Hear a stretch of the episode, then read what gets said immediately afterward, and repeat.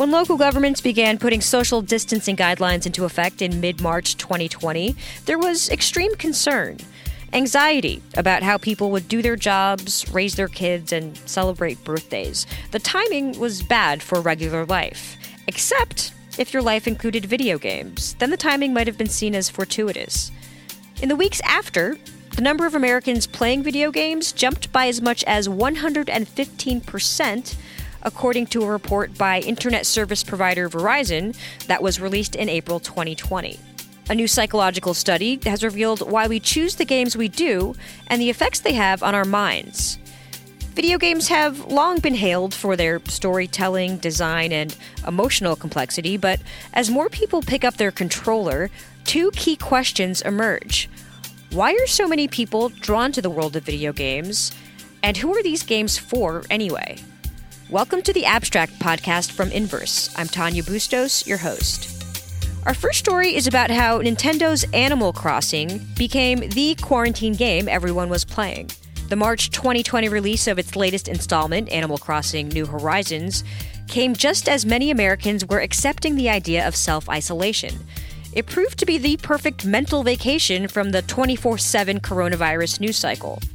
As mental health experts become increasingly interested in the potential of games to help people, Animal Crossing continues to reign as the perfect lockdown relief during isolation, and people across the world can't seem to get enough. Our second story takes a closer look at the darker side of video gaming culture, specifically the latest controversy surrounding who games are made for and what kinds of people should be depicted in them. After an April 2020 leak of an upcoming video game, Speculation that a character in it could be transgender riled up a vocal minority and sparked new conversations about inclusion and empathy in video games. With games appealing to far more people than are represented in them, what does the process look like to spur a change in mainstream video games that should be for every last one of us? This is The Abstract. A look at the latest scientific discoveries and technology innovations from the reporters at Inverse. In each episode, we explore a single theme through two different stories. Up now, why we're all obsessed with Animal Crossing and why experts think that's a good thing.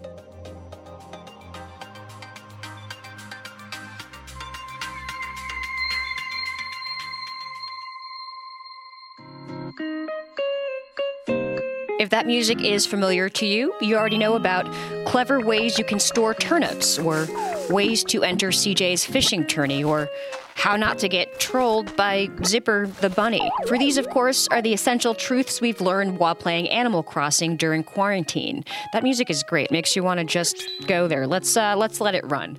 With Animal Crossing, you can escape to a deserted island and create your own paradise. You can explore, create, craft anything you want from tools to creature comforts. The time of day and season actually match real life, so each day you're on your island is a chance to check in and find new surprises all year round. Made back in 2001 by Nintendo, it was almost perfectly made for coronavirus times. Two decades later, the simulation video game developed and published by Nintendo for the Nintendo Switch has become this soothing comfort for many as of late, a fictional yet very structured alternative to normal life, or our new normal, whatever that may be. The March 2020 release of its latest installment, Animal Crossing New Horizons, came just as many Americans were settling into isolation. And consider the premise gameplay is open ended, players have no defined objectives, but are instead encouraged to spend their time in the village performing any number of activities. Personally, this sounds like the perfect metaphor to my new life in my apartment during quarantine. But actually, it's long been a source of reprieve and fulfillment for gamers for the last 20 years. Nintendo recently heard from them upon releasing its latest Animal Crossing. I would say Animal Crossing for me uh, has helped me feel a little bit less lonely uh, by obviously playing with friends, but connecting with villagers that have all these different types of personalities uh, that I feel are relatable. Animal Crossing is an amazing game. It's a game that you can always just come back to daily and just have a bunch of fun. The chance to have your own place and watch it grow. I find it like a Zen garden where you can pick it up and sort of mold the world to sort of a calming atmosphere for yourself. My partner and I will definitely be spending time like after work, just building a town together, making little progress. I've always played with family growing up. It's, it's always been a part of my life, honestly. With the perfect amount of hype, good reviews and the uncanny perfection of timing as everyone was forced to stay inside, the game burst onto the scene in March 2020 with a phenomenal launch. It became the fastest selling Switch game ever in Japan, for example, with 1.88 million physical copies in its first weekend alone. It continues to fly off the shelves. In fact, Nintendo has seen such high demand for the latest Animal Crossing, it soon became almost impossible to find a Nintendo Switch available for sale shortly thereafter. Switches became the new toilet paper, and like that, America panic bought their way into an exciting new escape. So, what is it about this game, and how did we find it at just the perfect time? Or did it find us? Joining us with all these deep gaming questions is Inverse's mind and body editor Sarah Sloat. Hey Sarah, are you uh, do you play Animal Crossing? Do you have experience with this phenomenon? Yes. Um, as of now, I'm a passionate observer. I, I've watched a handful of people play, and I have to say, I love a good game, but it's the first time in a long time where I've been pretty jealous of people who have um, like video game consoles. Like, I really want to play Animal Crossing. I, I think it looks pretty fun, it's pretty cute. I'm a big Pokemon fan, so it kind of makes me think of playing, you know, Pokemon Snap from the 90s. Um, but also, like, just being someone who lives online now, I've just seen so many people talk about this game and talk about how much they love it. And so I was really excited to dig into why they do. Yeah, it really piqued my interest as well because I also was just a very casual observer to it all, and I, this sort of opened my eyes to it a bit more. But you know, like you, I hadn't really played video games in years, and you know, in quarantine, it's one of those things that I thought could be an interesting, fun way to pass the time. And just talking to you just now, I'm obviously not the first one to think this. Since quarantine, gaming must be seeing this surge. Did your uh, reporting find that? Yes, Verizon put out a report that video game play is just rising more and more each week. And I think if we look at you know, like Nieman Labs has reported that it looks like while obviously there's interest there, people are showing a bit of news fatigue when it comes to coronavirus. And I think people are looking for new ways to spend their time and give their brain a bit of a a bit of a break. Yeah, because there really does seem to be this perfect storm drawing people to video games right now. We need, like you said, an escape from the 24 7 coronavirus on TV and social media. But there's more to it. What, what exactly do you think makes video games the perfect cocktail? One that's kind of like taking the edge off for so many people right now. Yes. So I spoke with a researcher, PhD student, and an author of this really great online series called Psychology in Video Games. They go by the moniker of Platinum Paragon, and they put it this way to me. They they broke it down into three main factors that are driving all this. One is like we talked about video games are immersive, they're interactive experiences. They let you take a quote mental vacation from the news cycle and just this like, you know, the alternative of a constant scroll of social media. Uh, the second idea is that we could finally spend some time indulging. Obviously, millions of people play video games, they did before the quarantine. But on the other hand, playing games is maybe something that some people saw as an indulgence, you know, maybe something they should they would make themselves feel bad about when, you know, there's no reason to do that. But that said, now that they're inside on a Saturday, they're more likely to turn on their console. And then finally, the idea is that they truly do keep us connected with our friends and loved ones. So with Animal Crossing, right? You can visit your friends' islands or invite friends to yours. You could host up to seven people on your island. They have a mail system that runs through a virtual airport. There's lots of ways of staying connected, which is really nice right now. It's also very interesting because Animal Crossing has proven to be a little bit more complex than one might initially appreciate. It's an experiment, essentially, in social behavior, in community and responsibility, things that are obviously relevant in real society. So it's not crazy to think that this is something that can trigger us to maybe take a minute and, and, value these things in real life. What do you make of its effect on pro social behaviors? What's really interesting is that there's some early studies that show that games that encourage in game pro social behavior result in out of game pro social behavior. So people help and support each other. Their behavior extends to other relationships. And it's it's it's quite interesting because you think of your virtual life just being some people would call it fake, but it's really not. You know, you're still interacting with other human beings and you're practicing these lovely behaviors that it can extend to the people that you interact with face to face. There was another aspect that was interesting, um, and you know, in, in sort of lamenting that I didn't have a console. I almost wanted to dig up my old Nintendo set from like decades past. But you know, what's cool though is lately you can actually stream a lot of those retro games. And that was something that was really appealing to me because you know, as cool as these new innovative immersive games are, there also seems to be this draw to simpler times. These and this happens with TV and movies too, you know, returning to things that you loved as a kid. I wonder how much that is at play. Yeah, totally. After reporting out this story, I thought about, and I actually I'm like, oh, maybe I should do it today. Um, playing Oregon Trail online. Fantastic reference. Yes. What an adventure. but I think the way that the researcher put it to me, and I was like, she they really hit the nail on the head is that the world is a chaotic place right now. Bad news is common. And so it's nice to return to simplicity. And I think there's a lot to be said about the pure pleasure of having a good time. Yeah, I gotta say, I, I, you just triggered me with uh, Oregon Trail there, so something to that for sure. Uh, really good look at this sort of uh, Animal Crossing craze and, and how it all kind of makes sense and, and ties together with the current time. So, Sarah, thank you as always, and yeah, I'm uh, I'm serious about this uh, Oregon Trail. I'm looking it up right now. Great, I'll put I'll put you in my wagon. I'll see you out there. Perfect. Bye.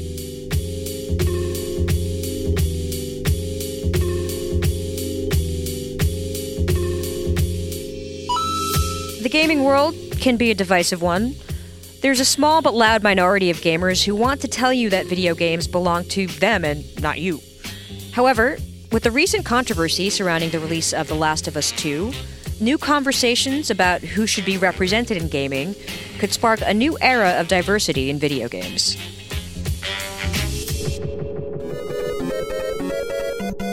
Last of Us controversy. The huge issue of transphobia that is currently occurring in the Last of Us community. Naughty Dog made female characters less feminine to be trans friendly. The Last of Us Part 2, a game that's not even released yet that people are already mad about, and that's how you know it's going to be a success. An April 2020 hack of Naughty Dog, The Last of Us Part 2's game developer, revealed a number of major plot points, including the role of Abby, an antagonist for the first half of the game who becomes its protagonist in the second. As the game leaks spread throughout social media that week in late April, a narrow but distinct thread of commentary about Abby's appearance emerged.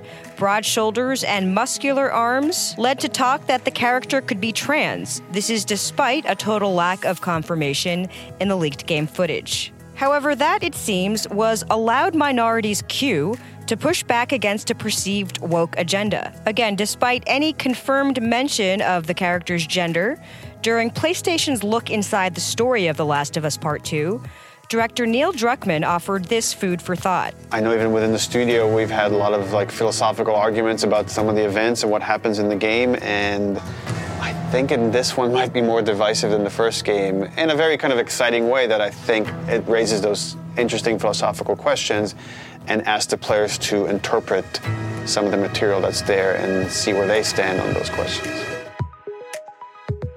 It should be noted that not everyone who's upset about The Last of Us Part 2 has a problem with the character Abby or anyone else in the game who could possibly be trans. The first entry in the series sold more than 20 million copies, leaving millions of players to wait and judge the experience for themselves, or at the very least, see what reviewers have to say. But, as you just heard, certain gamers do have a lot to say already, as the controversy opens up a larger peek into the gender expression sandbox. Here, with a closer look into the gaming world and the latest controversy making waves, is Jen Glennon, in Inverse's associate entertainment editor. She knows all about the uh, gaming of the moment. Uh, hey, Jen, how are you? Hey, I'm great. Thanks, Tanya. How are you? Great. So, um, being a little removed from gaming, I had to brush up on this story a bit, but I did know about this vocal minority in gaming and the bullying and misogyny that goes along with it. You know, some of the gaming industry does have this reputation as a straight male dominated space. But I guess the question is what is it about this setting that creates this loud vocal minority to act out in such defiance? This seems to be a common theme, and we're seeing it play out here again, you know? When you think of your stereotypical gamer, it's a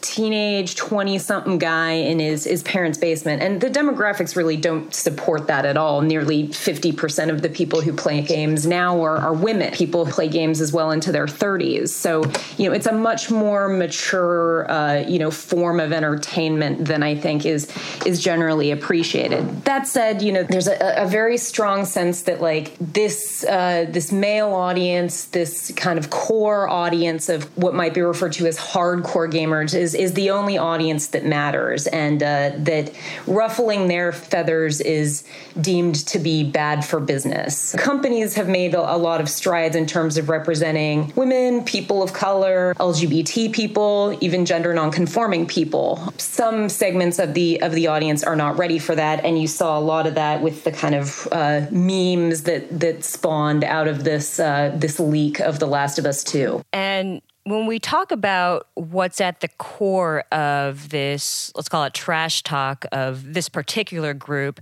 you noted that there were two sort of unforgivable things in particular about this character, Abby, for some of these angry gamers. One, that she's not conventionally attractive as a female, whatever mold that fits to a certain type. But two, and this was really interesting. This this is what struck me um, was that it was a playable character. You have to be this possibly trans character again, not confirmed. But that's when it hit me as sort of an aha moment. Maybe that's what crosses some line here and adds some real spark to this ire. Again, this is some weird instance that's unique to gaming, and um, I just wonder how heavily you think that's factoring in here. I mean, I think that's that's quite a lot of it. You know, it's basically asking players to sympathize with this person. And while, you know, video games ask us to take on any number of kinds of characters, you can be a non-human, you can be an alien, you can be a an elf who casts magic. But there's something that I think to this particular uh, group that's reacting so poorly to to The Last of Us 2 where that's beyond the pale. They can step into the shoes of an alien more readily than they can someone who is non-binary or transgender. Um, and I think it is important to note that nothing in these in these leaks, nothing official from Sony or Naughty Dog has said that this character is trans. It's just by all appearances like a muscular broad-shouldered woman, which makes a lot of sense given the the game's kind of post apocalyptic setup. Uh, this isn't a time to be playing pretty, pretty princess. It's, you know, all about survival. Right. I related to that uh, just being in quarantine. I mean, I've looked better. I'll just leave it at that. a lot of inside pants going on here. And, you know, it ultimately brings up an interesting aspect of video game that you noted in your piece, which is um, how trans gamers see themselves in the games that they play, and it's in, and it's important to look at the people who lie in the middle of the gender spectrum and why diverse character creation is is worth considering. What's your sense of how trans gamers feel about gender expression in gaming as the current situation stands? Trans people, uh, gender nonconforming people, LGBT people have been playing games just as long as as the rest of us and the ability to either leave characters open scripted characters open to interpretation or to create your own character who doesn't necessarily fit in either the pretty pretty princess box or the macho jacked beefcake box i think is really liberating. And and this is something that you know i think has drawn a broad cross section of people to games for a long time. Even myself, as not a trans or, or gender nonconforming person, I find the way that women are portrayed in games often quite limiting. You know, I don't think bikini armor makes a ton of sense. So that, you know, I think these people have always been a substantial audience for games. And this has always been one of the rare outlets in pop culture that allows for this kind of uh, non binary expression.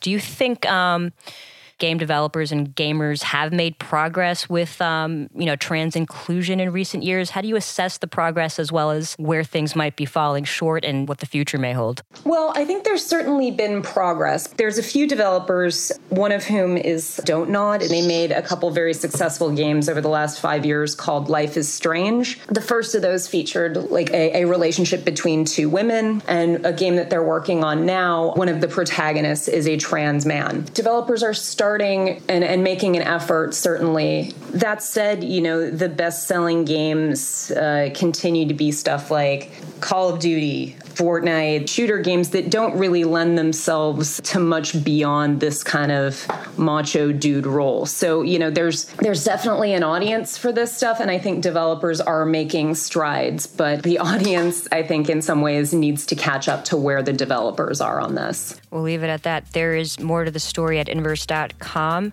In the meantime, Jen, thanks so much. Thanks, Tanya. Head to inverse.com to read more about the latest in gaming, its effects, and its potential to help us cope. You can click on the link in the show notes for that story and all others we talked about today. If you agree that science and facts matter more than ever, give us a rating and review on iTunes to help more people find the abstract and other podcasts like it. New episodes of The Abstract are released three times a week. Find old episodes and more original reporting on science, innovation, culture, and entertainment at inverse.com. Look for the Abstract Podcast on Apple Podcasts, Google Podcasts, Spotify, or whichever podcast app you use. For Inverse, I'm Tanya Bustos. Thanks for listening.